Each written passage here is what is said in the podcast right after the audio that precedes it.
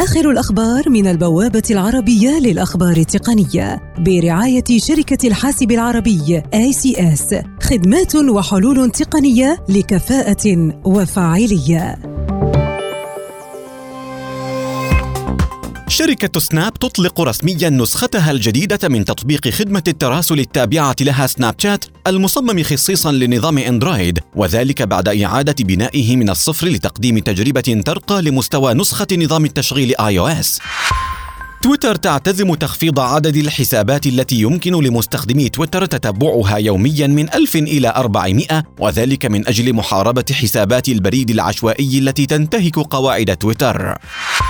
خدمة التراسل الفوري واتساب تبدأ باختبار نسخة خاصة بأجهزة آيباد اللوحية من تطبيقها، وهي نسخة طال انتظارها نظرا لكون التطبيق حصريا للهواتف فقط، وذلك وفقا لمواقع رصد. تسريبات تقول إن أبل تسعى لتطوير مجموعة آيفون 10 S وجعلها بثلاثة كاميرات خلفية من خلال زيادة قياس الشاشة من 5.8 من إنش لقياس 6.1 من إنش.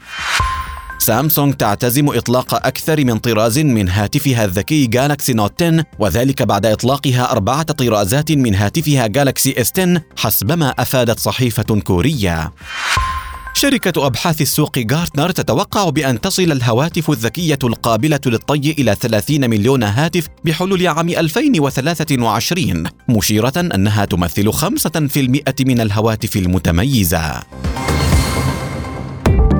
آخر الأخبار من البوابة العربية للأخبار التقنية برعاية شركة الحاسب العربي ACS خدمات وحلول تقنية لكفاءة وفاعلية. لمزيد من تفاصيل هذه الأخبار وأخبار عديدة يمكنكم زيارة موقع البوابة على شبكة الإنترنت aitnews.com